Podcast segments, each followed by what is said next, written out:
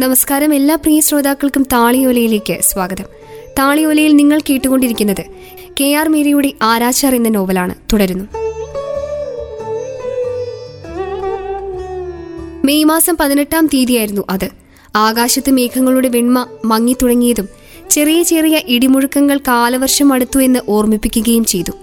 മഴക്കാലത്തിന് മുൻപുള്ള ആകാശങ്ങൾക്കപ്പുറത്തെ ഏതോ നിലവറ തുറക്കുന്നത് പോലെയുള്ള ഇടിമുഴക്കം. വൈകാതെ ആലിപ്പഴം പൊഴിയുമെന്ന് അതെന്നെ പ്രത്യാശിപ്പിച്ചു. കുട്ടിക്കാലത്ത് ആലിപ്പഴം പെറുക്കാൻ രാമുദായും ഞാനും തെരുവിലേക്ക് ഓടിയിരുന്നു. ആകാശത്തിന്റെ ചില്ലുമേൽക്കൂരിയുടെ ഓടുകൾ പോലെ വലിയ പരന്ന ചീളുകളാണ് ഒടുവിൽ പൊഴിഞ്ഞത്. അപ്പോഴേക്കും മുതിർന്ന പെൺകുട്ടിയായി കഴിഞ്ഞിരുന്നതിനാൽ ഞാൻ ഭിത്തിയിൽ ചാരി ദുപ്പട്ടയിൽ ഒരു കുടുക്കിട്ടുകൊണ്ട് അവ ഉരുകുന്നത് കണ്ടു നിന്നതേയുള്ളൂ. ആകാശത്ത് കാക്കകൾ നിലവളിച്ചുകൊണ്ട് വളഞ്ഞും പുളഞ്ഞും പറന്നു.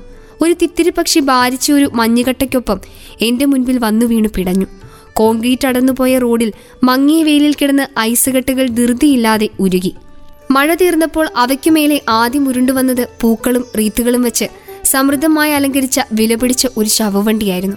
പക്ഷെ കരഞ്ഞുകൊണ്ടോ അല്ലാതെയോ ശ്മശാനത്തിലേക്ക് അനുയാത്ര ചെയ്യാൻ അതിനൊപ്പം ആരും ഉണ്ടായിരുന്നില്ല.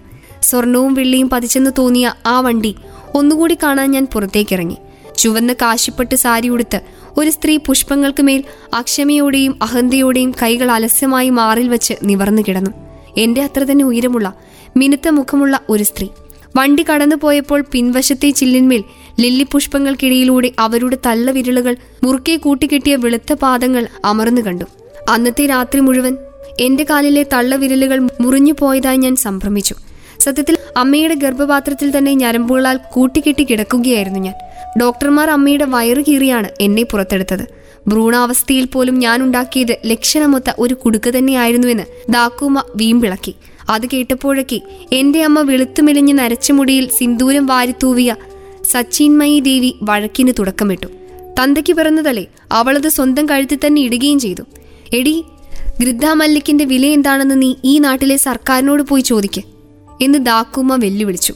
അപ്പോൾ മെലിഞ്ഞുണങ്ങിയ ഉയർന്ന മൂക്കും കുഴിഞ്ഞതാണ് കണ്ണുമുള്ള മാ പതിവ് പോലെ തന്റെ തുറുപ്പുശീട്ട് പുറത്തെടുത്തു. വില എന്താണെന്ന് സോനാഗച്ചിയിലെ മറ്റവളുമാരോട് ചോദിക്ക്. അവളുമാരൊന്നും പോരാഞ്ഞിട്ടാണല്ലോ വയസ്സുകാലത്ത് എന്നെക്കൊണ്ട് പിന്നെയും ഭാരം ചുമപ്പിച്ചത്. ഇരുപത്തിമൂന്ന് വർഷം മുൻപ് ഏഴുപേരെ കൊന്ന പരമ്പര കൊലാളിയെ തൂക്കിലേറ്റ് തിരിച്ചു വന്ന ദിവസം അച്ഛൻ എന്നെ ജനിപ്പിച്ച കഥയാണ് അമ്മ സൂചിപ്പിച്ചത്.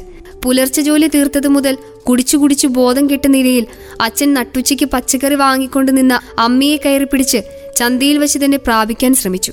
അച്ഛനെന്ന് അറുപത്തിയഞ്ച് വയസ്സുണ്ടായിരുന്നു. നാൽപ്പത്തിനാലാം വയസ്സിൽ അമ്മ എന്നെ പ്രസവിച്ചു. അതിനുശേഷം അച്ഛന് രണ്ട് പ്രാവശ്യം കൂടിയേ ജോലി ലഭിച്ചുള്ളൂ.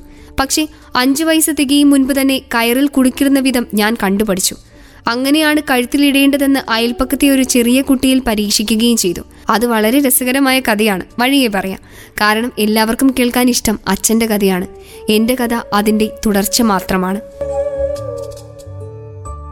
താളിയോലയുടെ ഈ അധ്യായം ഇവിടെ പൂർണമാവുന്നു.